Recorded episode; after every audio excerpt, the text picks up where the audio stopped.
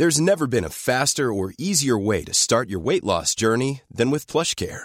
PlushCare accepts most insurance plans and gives you online access to board-certified physicians who can prescribe F D A-approved weight loss medications like Wegovy and Zepbound for those who qualify. Take charge of your health and speak with a board-certified physician about a weight loss plan that's right for you. Get started today at PlushCare.com slash weight loss. That's PlushCare.com slash weight loss. PlushCare.com slash weight loss.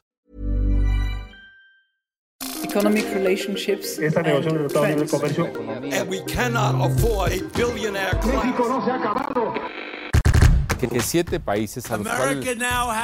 Es, es que el país me han está... escuchado decirlo anteriormente. No nos volverán a sacar. Decisiones con Susana Sáenz. Hola, yo soy Susana Sáenz y en este episodio de Decisiones platiqué con Mariate Arnal, directora de Stripe para América Latina, procesador de pagos en línea que según C N B C es la fintech más valiosa del mundo que no es pública y también es presidenta de la Asociación Fintech México. Desde hace varios meses ya tenía la inquietud de platicar con ella porque creo que es una de esas mujeres que inspiran y que tienen mucho que contar y aportar. Mariate ha sido directora general de Google México, directora de operaciones de Twitter, reconocida entre las top C E Os de México, también como una de las cincuenta personas más influyentes en tecnología en Latinoamérica. Ella es de las mujeres que cree que no hay que autolimitarse y que te conviertes en quien eres por los momentos difíciles, no por los fáciles. Me dijo que todos estos logros de los que platicamos son la punta del iceberg, porque sin duda ha pasado por muchos momentos complicados durante su carrera, sobre todo cuando decidió emprender en el dos mil ocho, justo al momento de la crisis financiera. Acompáñenme a escucharla. Decisiones con Susana Sáenz. Me da muchísimo gusto darle la bienvenida a Mariate Arnal, directora de Stripe para América Latina y presidenta de la Asociación Fintech México. Bienvenida, Mariate, qué gusto. Gracias, Susana. Un gusto estar aquí contigo. Gracias por invitarme, de verdad. Gracias a ti, oye, porque sé que tienes una agenda muy ocupada. Eh, además de dirigir Stripe, el procesador de pagos en línea para América Latina, pues hace poco te nombraron como presidenta de la Asociación Fintech, que me gustaría empezar por ahí. El ecosistema de empresas de tecnología financiera, digamos que eh, pues vimos un boom en el sexenio pasado, en el que incluso se definió esta ley entre el Banco de México, la C N B V, diversas fintechs, la Secretaría de Hacienda, pero pareciera que en esta administración pues no es una prioridad, incluso con la pandemia quizá ha quedado un poco fuera de la agenda pública, cuando creo que es un momento crucial para aprovechar todas las facilidades que brindan eh, pues este tipo de empresas, sobre todo en momentos en los que eh, pues la gente no puede salir de su casa o es mejor no tener contacto, ¿no? ¿Cómo ves el panorama? ¿Cuáles son los principales retos al asumir este cargo? Bueno, yo creo que, o sea, lo pones muy bien en cuanto a que el último año ha sido muy retador, ¿no? En términos de, de reacomodarnos todos a una nueva realidad y, y en eso los jugadores de fintech juegan y han jugado un, un rol mucho más importante, ¿no? Nosotros ya no somos una, una eh, industria naciente y creo que eso es importante que, que esté como muy claro, ¿no? Sobre todo después de la aceleración de el e-commerce el año pasado, que creció más del ochenta por ciento, ¿no? Y, y la cantidad de eh, compañías que, que siguen, ¿no? Surgiendo y que además de todo, la cantidad de inversión que el sector sigue atrayendo. Tú viste en dos mil veinte, ¿no? Un, un récord histórico en el, de inversión en el sector de más de uno punto tres eh, miles de millones, o sea, uno punto tres, sí. eh, mil trescientos millones de dólares, ¿no? Entonces, cuando, cuando tú ves eso y, y que hoy fintech es un sector que emplea más de sesenta mil personas, etcétera, ya, ya no es eh, tal vez un sector incipiente, ¿ok? Es un sector que está en proceso de consolidación y creo que eso es algo que tenemos como, como asociación que trabajar eh, de la mano del regulador, de la mano del gobierno, en asegurar que esta tendencia continúa y que podemos de alguna u otra manera ayudar al desarrollo de México con, con el uso de la tecnología para, para la inclusión financiera, ¿no? Y yo creo que eso es, es algo que si me preguntas cuál debe ser eh, en este momento el objetivo más importante de la asociación, debe ser eso. Yo soy una ferviente creciente, eh, perdón, creyente de que si México no eh, ve a la, a la tecnología en el sector financiero como un como una piedra de ancla, eh, nuestro crecimiento económico se va a ver afectado. O sea, es, lo ves, la economía se está digitalizando, lo vimos más que nunca en el último año y eso no va a cambiar. O sea, no porque estemos volviendo a, digamos, a salir, eh, nosotros lo vemos, ¿no? En, en, en los números de la asociación, eh, sí estamos volviendo a salir o a, a tal vez a retomar algunos hábitos que no, en el pasado año no pudimos eh, tener, eh, pero la gente ya, o sea, cambió de hábito. Entonces, y la gente se dio cuenta que aquí hay, aquí hay algo este, interesante, ¿no? Y lo vemos en, en el crecimiento de los neobancos, en el crecimiento de, eh, de cripto, en el crecimiento de pagos en línea, etcétera. Justamente me gustaría que nos compartieras algunas de estas cifras de los cambios que vieron durante la pandemia en cuanto a la creación de neobancos, las transacciones, digitalización, eh, quizá mayor bancarización.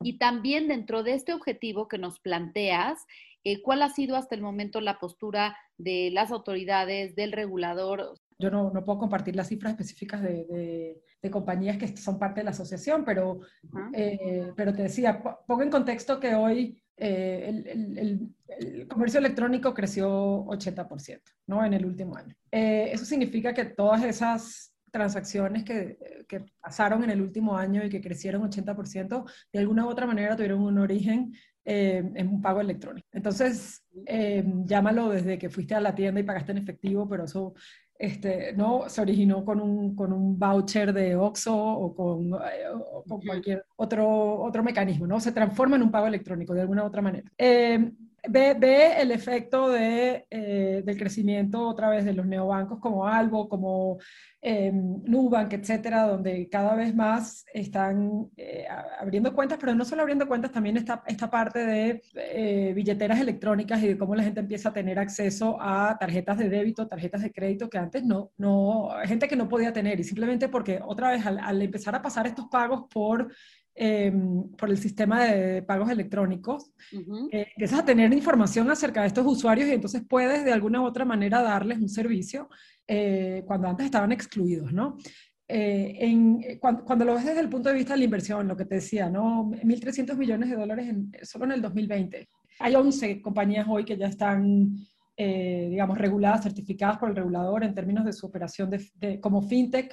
Entonces, yo sí creo que hay avances, ¿eh, Susana? Eh, no son suficientes, sin ninguna duda, y por eso, por eso como asociación necesitamos cerrar filas y, y poder trabajar eh, mucho más Eh, conscientes y, y alineados en, en lo que queremos lograr. Al final de todos, nuestro objetivo último es la inclusión financiera. Y, y creo que eso, nada, es como te decía, aparte de, de, de, del objetivo, eh, yo, yo como, como presidenta, pero en realidad es algo que nos mueve a todos los noventa participantes de, de la asociación hoy, ¿no? Claro, yo he platicado con algunos integrantes de la asociación y nos dicen, bueno, al menos nosotros que metimos el papeleo desde antes de la pandemia, sabemos que eh, quizá la C N B V ahorita lo tienen en stand-by, pero podemos seguir operando. Sin embargo, nuevas fintechs que llegan a México no pueden obtener su licencia, no pueden operar porque el proceso está parado. Y por otro lado, algunos tienen la percepción de que quizá los bancos, aunque dicen que tienen la mayor disposición de colaborar con las fintechs, pareciera que las ven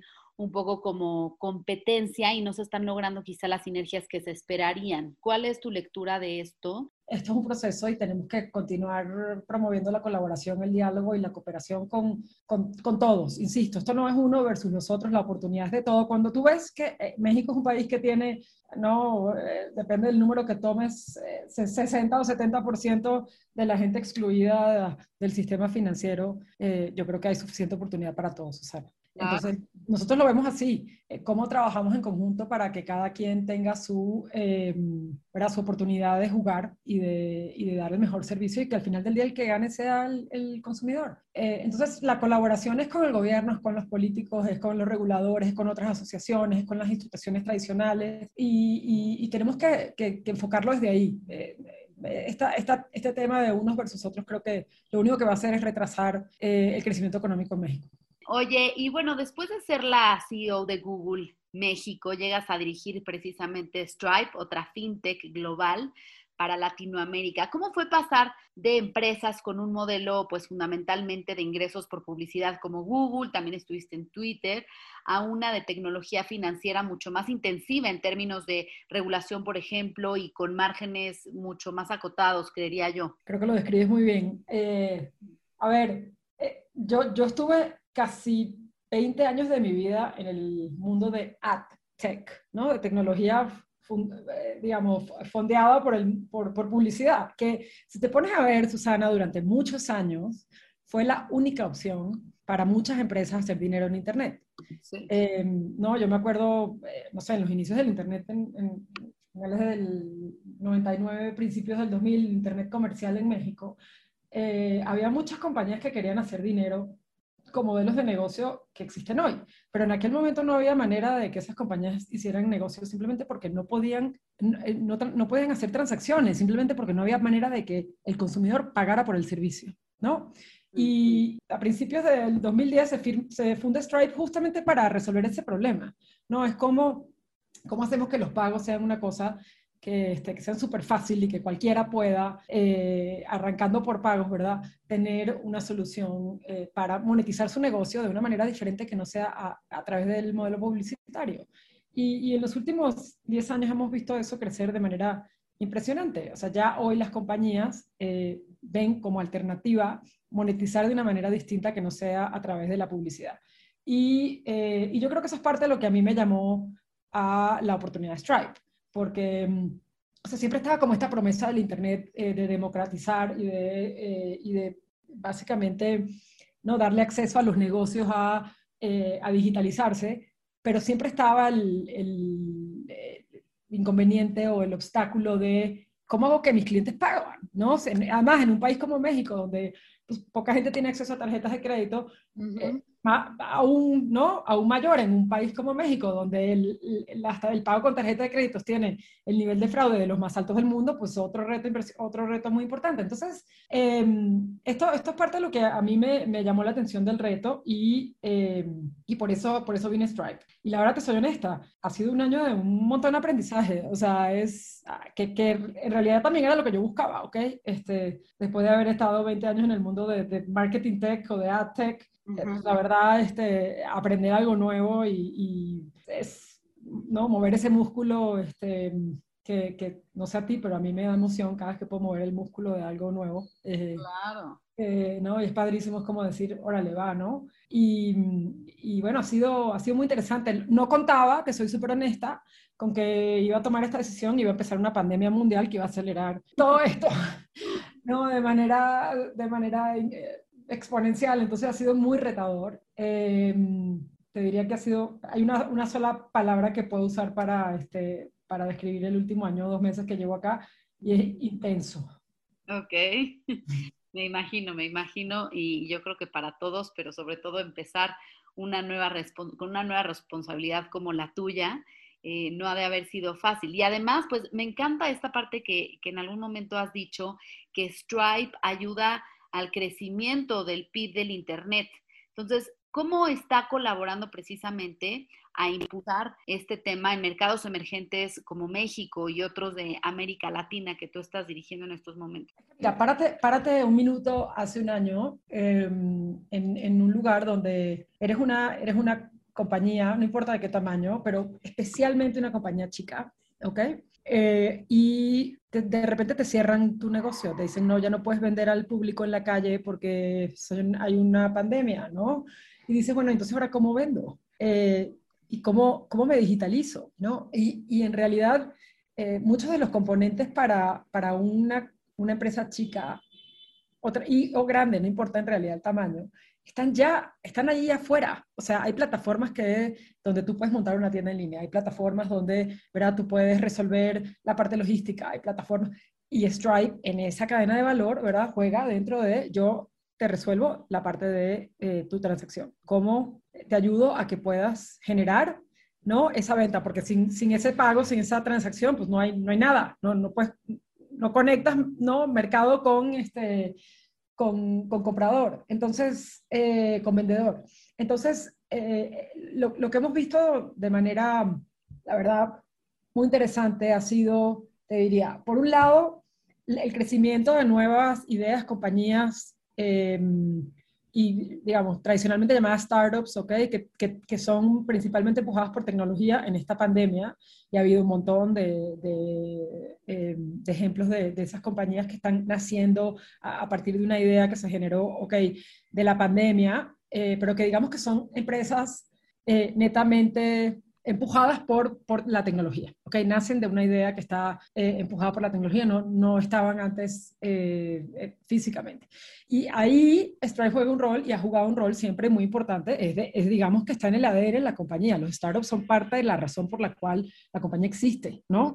Y, eh, y, y lo que nosotros hacemos de una manera muy simple es resolverles ese, ese, ese, ese, digamos, ese tema a, a las startups. Entonces, hemos visto un crecimiento muy importante ahí, pero también hemos visto un crecimiento muy importante en todo lo que tiene que ver con estas plataformas que te comentaba de, eh, de venta en línea para eh, pequeñas y medianas empresas que, que tuvieron que transformarse rápidamente en la cuarentena y que hoy usan este canal como un canal más cuando ya, digamos, están volviendo al, a, a vender físicamente. Ha sido súper, súper interesante ver el, el desarrollo de eso en el último año y, y ver cómo la gente empieza a, a entender que, bueno, entonces el mundo de, de, de venta en línea y esto que llaman card not, not present, ¿no? O sea, que tarjeta no presente, que, que básicamente, eh, es, sobre todo para estas S M Bs que, que, no, pymes que se están, que se están digitalizando, pues tiene otras reglas, ¿no? Y, y uno de los retos que ha sido importante, Susana, es, ha sido educar a, a, a las plataformas y a las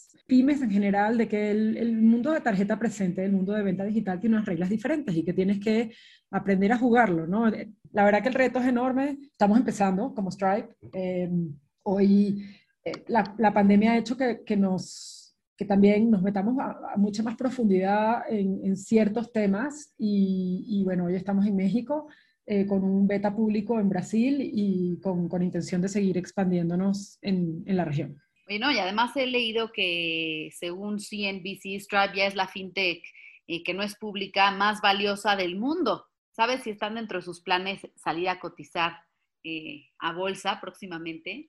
Eh, la verdad que te diría, como lo estamos viendo en la compañía, es eh, nosotros queremos asegurarnos que tenemos un, una compañía muy sólida y muy... Eh, digamos, muy bien estructurada y, y la compañía en el último año ha pasado por un proceso de scaling up muy importante, no con el objetivo de salir a la bolsa, pero sí con el objetivo de estar preparada para el siguiente paso, ¿no? De la compañía. Y, y el foco está ahí. La verdad que la salida a la bolsa ocurrirá o no ocurrirá, pero no es necesariamente lo que está empujando las decisiones de la compañía. Bueno, y hablando de tu trayectoria, Mariate, después de pues, vivir en Venezuela, naciste allá, te vienes a México, has estado en empresas de consultoría como B C G, varias tecnológicas, como ya lo comentábamos, siendo directora de Prodigy M S N, directora de operaciones de Twitter en México, Colombia, Argentina, directora general de Google México, ahora Stripe, reconocida eh, con el Women to Watch México y por el Interactive Advertising Bureau México,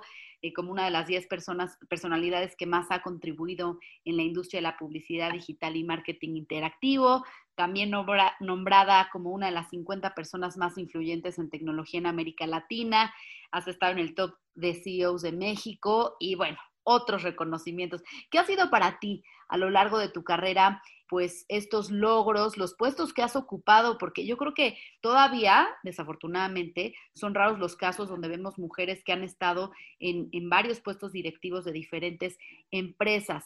Mira, la verdad que yo tengo la fortuna y el privilegio de hacer lo que me gusta. Uh-huh. Eh, y yo creo que, eh, primero, no hay, no, hay, no hay nada que sustituya el, el, el trabajo duro, ¿no? Es este, cuando, cuando tú dices todas esas cosas, eh, la verdad que yo, la, el, hilo, el hilo conductor de todo eso para mí son dos cosas. Uno, o sea, to, to, toda, esta, toda esta historia que cuentas, ¿no? De mí, y, y es muy fácil siempre ver los reconocimientos, Susana, pero abajo de los reconocimientos es como el iceberg, ¿no? Hay... Hay un montón de cosas difíciles, de momentos difíciles, de, de fracasos, de aprendizajes. Este, lo que pasa es que es muy bonito siempre verlo desde, el, desde la punta del iceberg, ¿no? Eh, y, y la verdad que, eh, te digo, para mí la reflexión es buscar eso que, que se alinea con, con lo que yo, lo que yo soy, lo, en, lo que, en lo que soy buena, eh, que me apasiona. Creo que eso es importante porque, porque cuando tú, y, y suena como muy... Eh, Primero, suena muy fácil, ¿no? Es como, ay, sí, esto es súper fácil. A mí esto me tomó años, o sea, entender yo qué quiero hacer, quién soy bien, este, en el camino me equivoqué muchas veces, eh, tomé malas decisiones, pero, pero lo que sí nunca hice fue dejar de buscar eso que, eh, que quería, ¿no?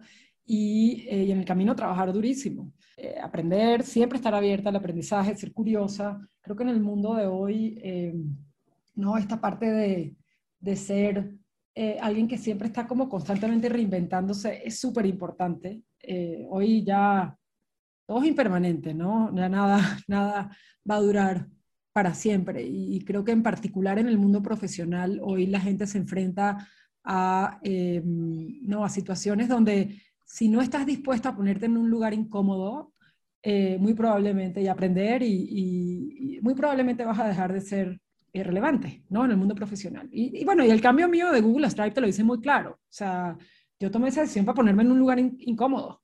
Eh, no, no era evidente, ¿no? Este, que, que, que esto, eh, digamos, era mi siguiente caso, paso de carrera.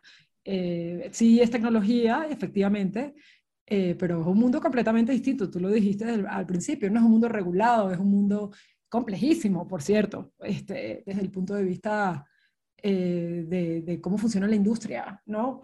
El ecosistema. Y, y bueno, yo creo, yo creo que eso ha sido tal vez parte de, eh, de lo que ha guiado mi, mi carrera. Siempre esta inquietud por aprender más, por impactar, Eh, ¿no? Y hacer cosas que, que yo siento que, que, que están dejando algo mejor en el mundo, y también una, unas ganas de construir, ¿no? Eh, a mí me gusta construir, Susana, a mí no me gusta eh, de, tal vez entrar en, en la rutina de operar un negocio que, donde ya está todo escrito, ya está todo hecho y, y hay que operarlo, eh, con, con todo lo que eso, o sea, respetando lo que eso significa, simplemente no, no es en lo que yo soy buena. Entonces, hay, identificar eso eh, y, y, y siempre alinear que lo que estás haciendo es, lo, es donde tú tal vez puedes contribuir más.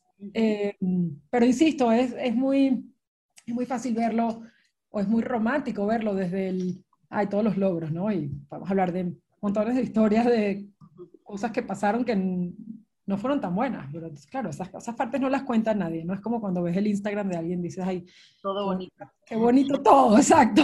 Y después dices, ay, esa familia tan bonita con esa foto de Instagram atrás tiene unas historias tal vez muy fuertes, ¿no? No las ves en Instagram. No, justo por eso me encantaría que nos platicaras algún momento difícil en tu carrera, que haya sido un parteaguas, que te haya formado una parte importante de quién eres hoy. Hiring for your small business? If you're not looking for professionals on LinkedIn, you're looking in the wrong place. That's like looking for your car keys in a fish tank. LinkedIn helps you hire professionals you can't find anywhere else, even those who aren't actively searching for a new job but might be open to the perfect role. In a given month, over seventy percent of LinkedIn users don't even visit other leading job sites. So start looking in the right place. With LinkedIn, you can hire professionals like a professional. Post your free job on linkedin.com slash people today. Mira, yo te diría, eh, en el año dos mil ocho yo tomé la decisión de dejar Microsoft para irme a emprender. A emprender. Y en el año dos mil ocho emprender no es lo que emprender es hoy. O sea, no, no sonaba, no, no era tan sexy. Okay. Y yo creo que yo eh, le dije a mi mamá que me iba a emprender y me dijo, estás loca, o sea, literal, ¿no? O sea, ¿cómo vas a dejar tu carrera en Microsoft que te va increíble, que tienes no sé qué, para irte a emprender qué? O sea, ¿de qué hablas, no? Y fue una decisión muy difícil porque además, en, desde el punto de vista personal, en aquel momento yo estaba divorciada, tenía dos hijos, y bueno, tenía una responsabilidad, o sea, no es como... ¿Me entiendes? No es como que emprendí y, y tenía todo el resuelto. O sea, tenía una responsabilidad financiera y una responsabilidad, este, digamos, de, de, de una familia que al final del día yo, yo respondía, ¿no? Primero, cuando tomé la decisión, literal el día después que fui a, a Redmond en Washington, en, no está Microsoft, a, a renunciar, al día después cayó Lehman Brothers. No sé si te acuerdas de esa época, pero dos mil ocho, la crisis financiera, el mundo se fue a, ¿no? al traste. Y yo dije, chin, ¿qué hice? Eh, y la verdad te, te confieso que me, se me congeló el estómago y dije, ¿y ahora qué voy a hacer? Eh, y dije, pues nada, ya esta decisión está tomada, vamos para adelante. O sea, vamos para adelante. Yo siempre pienso que para atrás ni para coger impulso, solamente para, ver, para aprender. Y para ver y decir, ok, aprendí, ¿qué aprendí? Y fue súper interesante arrancar este, en dos mil nueve un negocio, que además después vino el hache uno ene uno. Y, y, y no sabes qué interesante fue, porque yo tenía una convicción, que era... la tecnología va a ayudar a las compañías a hacer mejores negocios, a conectar mejor con sus consumidores, a, a abrir más oportunidades. Y, y aunque era temprano en aquel momento, pues fue clarísimo, ¿no? Entonces, pero fue durísimo, durísimo, Susana, porque no hay nada como, eh, o sea, este sentimiento, cuando tú eres emprendedor, tienes un sentimiento un día de que el mundo se te viene abajo y es tu peor día de la vida. Uh-huh. Y luego al día siguiente tienes, ¿no?, este rush de que, híjole, algo me salió bien y boom, para arriba, ¿no? Entonces, emocionalmente es muy duro, muy duro. Yo me acuerdo de... de la gente no habla de eso, ¿no? De la parte psicológica de ser un emprendedor. Es como que es como todo muy romántico y en realidad es... No. Tengo una energía que, que yo no sé si... Este, o sea, en este momento de mi vida yo no lo podría, no lo podría volver a hacer ahora, ¿no? Tal vez más adelante sí.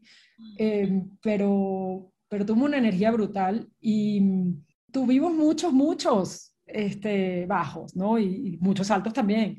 Pero muchos bajos, ¿no? Muchos clientes que perdimos, muchas cosas que hicimos mal, este, eh, muchas situaciones muy complejas donde estábamos el, ¿no?, el domingo en llamadas de teléfono sin parar, este, porque había que resolver un problema este, muy complejo, uno de los cuales literal pasó una Semana Santa, un jueves de Semana Santa y el lunes yo di a luz a mi hija. Y, y la verdad es que eh, yo creo que si, si algo me marcó en mi vida fue esa experiencia. Después de esa compañía la vendimos y cuando la vendimos... Después de pensarlo mucho y de hacer este, supuestamente un, un due diligence este, de, de cómo la estábamos vendiendo, no desde el punto de vista de lo que valía, sino desde el punto de vista de lo que íbamos a mantener como la esencia de nuestra compañía, me di cuenta que, que son, o sea, la, a la hora que la vendimos y ya obviamente había pasado todo el tema de, de, de la transacción, etcétera, y ya éramos de parte de otra compañía, me di cuenta que, que no, o sea, que, que eso que yo pensaba que... mi expectativa estaba totalmente fuera de, lo que, de la realidad de lo que fue. Y para mí fueron dos años de estar ahí eh, mirando cómo lo que yo pensaba que tenía que ser mi compañía, este, sobre todo desde el punto de vista de valores y cultura, eh, pues ya no era. Y, y fue casi, casi como dejar un hijo ir cuando me fui. Sí, fue súper duro. Este, lo pensé, lo lloré, lo, este, no, lo, hasta que dije, ya, hay que dejarlo ir, porque pues, esto no me está haciendo a mí ningún bien. Eh, eh, y me acuerdo, una, anecdóticamente te lo cuento, me acuerdo, pues, se lo conté a mi hijo el otro día. Uh-huh. un, día un día que llegué a mi casa, y, y llegué temprano a mi casa, cosa que nunca pasa. Uh-huh. eh, y, y mi hijo, de, en aquel momento tendría, no sé, catorce, trece. Me dijo, mami, eh, estamos jugando a los almohadazos. Y en un momento dado yo me cansé y dije, ya, basta, basta. No, todo el mundo a dormir, este, acá está a bañarse, así, pero como medio histérica, ¿no? Estaba cansada, la verdad, estaba cansada. Y, y Alfredo, mi hijo, en aquel momento de catorce, me dijo, mami, ¿te das cuenta que últimamente tú todo el tiempo estás de mal humor? Y sabes que me cayó ese veinte, y fue como muy, que el, que el escuincle de catorce me dijera eso, me, me, como que me, me caló, ¿no? Claro. Y, fue parte, y fue parte de la decisión de, de decir, pues, sí, la neta es que estoy de mal humor, ¿y por qué estoy de mal humor? Y como que hice un trabajo importante de análisis con un coach, además, porque creo que uno tiene que saber pedir ayuda. Y, y decidí que me iba, o sea, que, pues, que eso ya, ya era, que yo ya, este, no, estaba... Uno tiene que saber cuándo es momento de irse. Cuándo, eh, mira, vengo de, un, vengo de un coaching maravilloso el fin de semana porque este, estamos... Yo con un, con un grupo que son como mis hermanos que también son cabezas de empresa, aparte de Y P O, fuimos a, a, a nuestro retiro anual y en nuestro retiro anual lo que estamos pensando es cómo viene la segunda mitad de nuestra vida. Y, y en ese cómo viene la segunda mitad de nuestra vida es este, cuando tú estás en un momento de, tal vez de, en que sientes que estás con, consolidándote o que estás consolidado, pues tú tienes que buscar la manera de reinventarte. Uh-huh. Y, y eso es, porque si no... Todo lo que sube tiende a bajar, Susana. Y, y bueno, fue como muy interesante este, este ejercicio para todos, pero en aquel momento, yo ahora lo veo y en aquel momento yo decía, es que yo necesito, o sea, reinventarme, porque si no me voy a, este, a quedar aquí eh, muy cómoda y eso no, no me va a llevar a, no, eventualmente va a ser malo para mí. Y creo que, creo que muchas veces la gente no se hace esa pregunta o no se da el permiso de salir de la zona de confort. Sí, porque no es fácil, como lo comentas, ¿no? En tu zona de confort quizá ya tienes un sueldo asegurado, eh, cierto ingreso, ya eres conocida por esas cosas que sabes hacer y de repente decir, le voy a dar un giro y voy a empezar desde cero, quizá pasar ahora menos tiempo con mi familia, o sea, tú que tienes tres hijos, que me imagino no ha de ser fácil combinar la parte profesional, la parte de mamá, esposa, eh, tu casa... Entonces, eso creo que requiere muchísimo valor y, y es muy admirable también dentro de tu carrera. Hasta tus hijos yo creo que lo han de, de admirar mucho y sobre todo pues todos estos logros que has alcanzado, Mariate. Gracias, Susana. La verdad que te digo, yo lo veo como parte de, de, de algo, no sé, tal vez está muy, muy en mi personalidad, pero es, sí creo que es importante ese, ese mensaje de, de, hoy en día no te puedes dar el lujo de quedarte en la zona de confort, de verdad que no, o sea, hay que salir a, ya sea, eso no quiere decir que te cambies de trabajo, eso no quiere decir que cambies de puesto, eso quiere decir, busca un proyecto nuevo dentro de tu trabajo, no, rétate aprendiendo cosas nuevas, eh, no sé, eh, hay tantas, tantas opciones, ¿no? Pero, pero sí creo que, que eso es más que nunca hoy relevante para cualquier profesional en cualquier industria y en, en cualquier lado del mundo, ¿no? Oye, y también me gustaría que nos compartieras qué tanto has podido impulsar eh, la equidad de género, de oportunidades en cada una de las trincheras en las que has estado. ¿Cuál ha sido tu experiencia? Ay, ese tema todavía tan en deuda. Mira, en el mundo de la tecnología en particular... Eh, no es ningún secreto que, que el tema de diversidad en, parte, en general, no te, no te diría solo género, ¿eh? El tema de diversidad en general es, es todavía una, una tarea pendiente, ¿no? Hay un rezago importante. Sí, y hablo de tecnología en particular porque es donde yo más me he enfocado, ¿no? Este, porque creo que, o sea, en un mundo donde eh, muchos de, las, de los cambios vienen empujados por eh, los avances tecnológicos, si las mujeres o ¿verdad? Las minorías no son parte de, eh, de eso, pues van a estar fuera del mercado laboral. Uh-huh. Eh, y, y entonces, desgraciadamente, hay como este, este, esta percepción de que eh, pues, o, o las mujeres no, no somos, no sé, no somos techies o, o no somos este, buenas en, qué sé yo, matemática. O, y, y la realidad es que hay historias increíbles, ¿no? De mujeres que, eh, que, que de hecho crearon, hasta te diría, ¿no? Este, eh, mucho de lo que es hoy el mundo de la computación. Entonces, eh, buscar romper esos esquemas es importante. Y sobre todo, yo creo, inspirar desde, desde chiquito, ¿no? O sea, desde, desde, que, desde que las niñas son chiquitas, porque yo lo veo...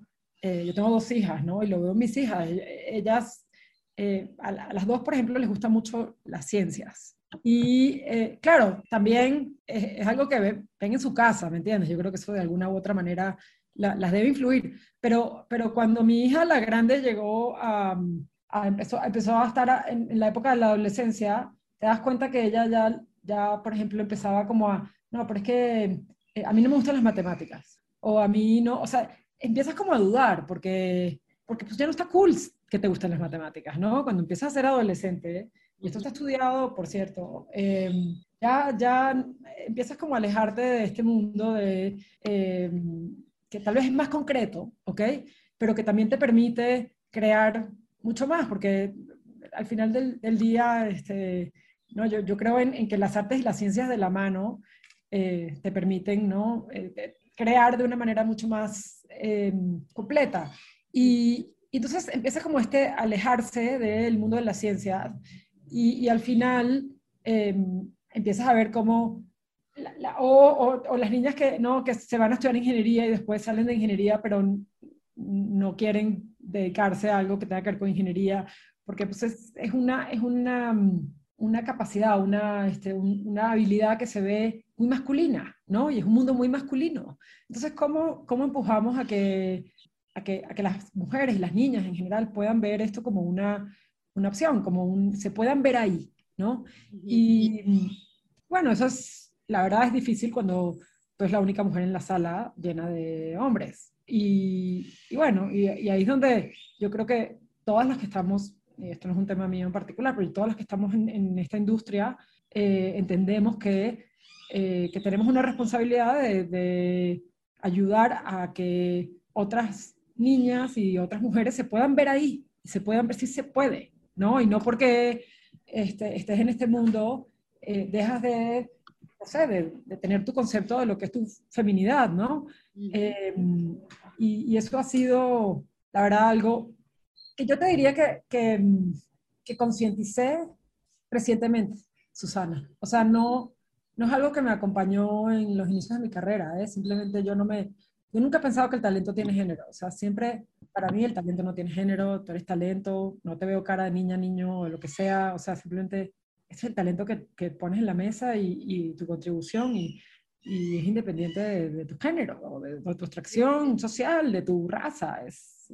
Pero hace algunos años, un amigo que dirigía el, el Women's Forum for Economy and Society, uh-huh. eh, me dijo, a ver, es que tú tienes que entender que no puedes ser lo que no quieres, lo que no puedes ver, ¿no? Y que entonces cuando ustedes, mujeres, ya han tenido como, ya han, ya han superado algunas barreras o han pasado algunas batallas, eh, eso se convierte en una inspiración para otras mujeres que ven que dicen, sí se puede. Eh, y entonces, a partir de ahí, eso fue dos mil catorce, eh, a partir de ahí dije, órale, esto es, o sea, esto tiene que ser parte de, de si quieres, de, no sé, no sé si es un legado o qué, pero, pero yo lo veo como una responsabilidad. Eh, y, y nada me da más gusto que cuando tengo conversaciones con mujeres que tienen, no sé, limitaciones autoimpuestas, porque yo creo que las mujeres nos ponemos las limitaciones, primero nosotras a nosotras mismas, antes de que nos las ponga nadie más. Eh, y te das cuenta que, que se liberan de eso y dices, ¿y cómo florecen, no? ¿Cómo explota su potencial? La semana pasada me buscó una chica eh, que no conozco, eh, que trabaja en Estados Unidos en una compañía de tecnología, y, y me dijo, necesito ayuda, porque estoy en este... en este ciclo este, nefasto conmigo misma, acabo de tener un bebé, estoy como, no, y, y la verdad que te soy súper honesta, me llegan muchos de esos mensajes, Susana, y me encantaría tener tiempo para contestarlos, pero obviamente no me da la vida. Pero en este caso particular, no importa, este, dije, ay, le dije, ¿sabes qué? Llámame. O sea, como que me llegó en un momento en el que yo estaba, tenía tiempo, le dije, ¿sabes qué? Llámame, si me puedes llamar ahora, llámame. Y me no, llamó... No. No, muy buena, Carolina se llama esta chica, está en Estados Unidos, en San Francisco. Y, y sabes que este, estuvimos una hora al teléfono, ella me contó su vida, dónde estaba, qué le pasaba, y otra vez te das cuenta que la limitación es ella, se la está poniendo ella. Uh-huh. Y entonces, tres tips, que, tres tips que hablamos y Carolina se sintió como, eh, bueno, déjame ver, lo voy a probar, yo creo que ella colgó el teléfono y se sentía como medio de, me da la impresión ¿eh? de que no estaba tan segura de que lo que yo le hubiera dicho le iba a servir. Este, y después el martes me escribió, Mariate, acabo de hablar con mi jefe y, este, y ya, ya le planteé esto y ya le dije esto y ahora arreglé esto. Y por... Como que ella se sintió que ahora ella estaba en, en el driver's seat, ¿sabes? Okay. Este, y una vez que ella se sintió que ella estaba en el driver's seat, cambió por completo su este, óptica de la situación. Entonces, no sé, esas, esas historias me parecen tan padres. Es tan bonito ver esa transformación de que tú sí puedes, sí eres capaz, sí eres capaz. Nada más necesitas alguien que te diga que sí eres capaz y que te lo creas, que hagas un par de cosas que te hagan sentir que estás empoderada desde el punto de vista de, de la palabra empoderada, ¿ok? Y, eh, y, y, tú, y el mundo cambia enfrente tuyo, ¿no? Y, y yo creo que a veces lo que nos pasa a las mujeres es eso, ¿no? Que no tomamos el rienda, las riendas de nuestras decisiones, de nuestra vida. Y, y Susana, eso tiene una consecuencia, ¿eh? Cuando tú tomas una decisión, siempre dejas otra de lado. Oye, y ya que dices la palabra decisiones, que es el nombre de este podcast, cuéntanos cuál ha sido la decisión más importante que has tomado en tu vida. Híjole, tal vez tener un hijo, porque es la única que no tiene vuelta atrás. Todas las demás tienen vuelta atrás. Esa no. Eh, sí, sin duda, no lo dudo. ¿Y cuál ha sido la experiencia? Uf, increíble. Eh, yo creo que una vez que tienes hijos no puedes imaginar tu vida sin ellos, ¿no? Entonces es muy difícil pensar qué pasa si no los hubiera tenido.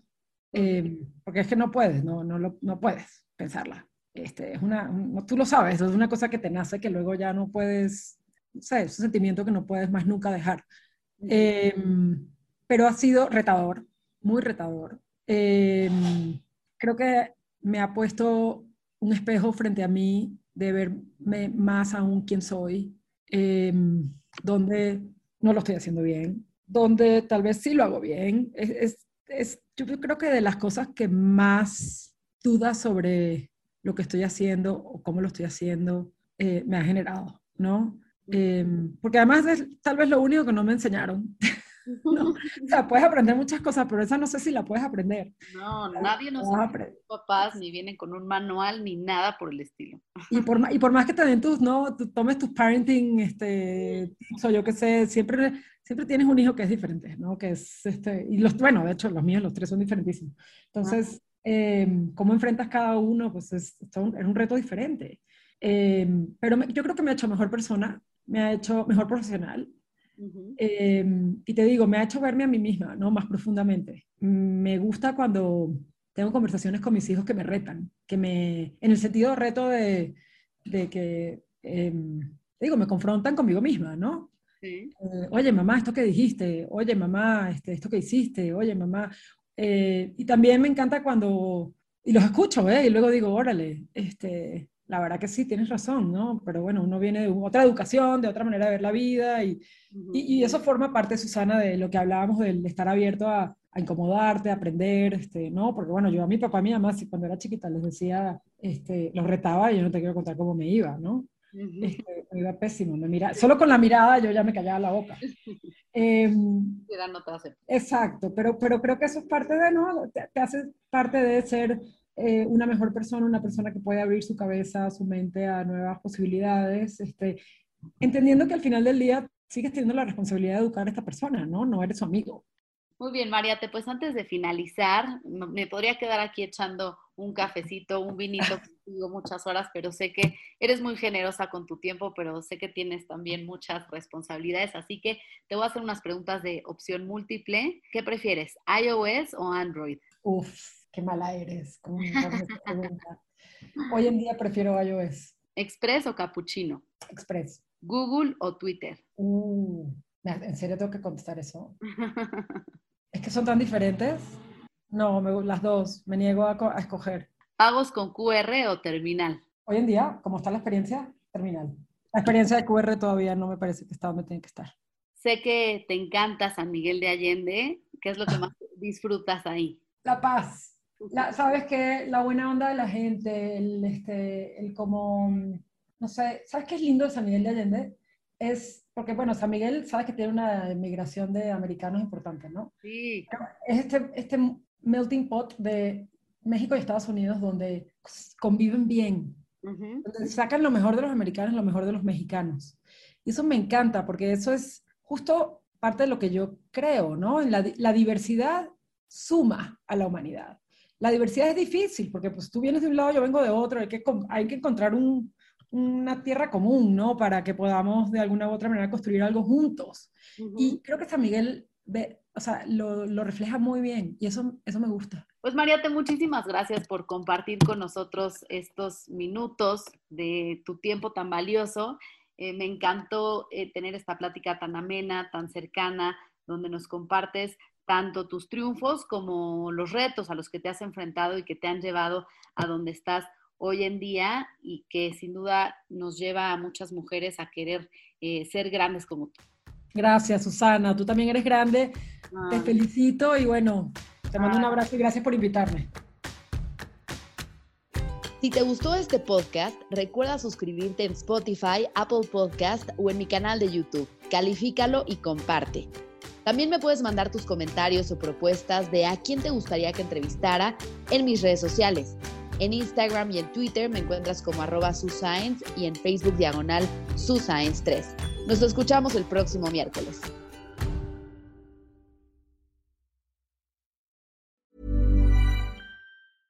Flexibility is great. That's why there's yoga.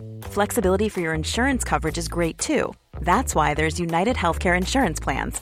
Underwritten by Golden Rule Insurance Company, United Healthcare Insurance Plans offer flexible, budget-friendly coverage for medical, vision, dental, and more. One of these plans may be right for you if you're, say, between jobs, coming off your parents' plan, turning a side hustle into a full hustle, or even missed open enrollment.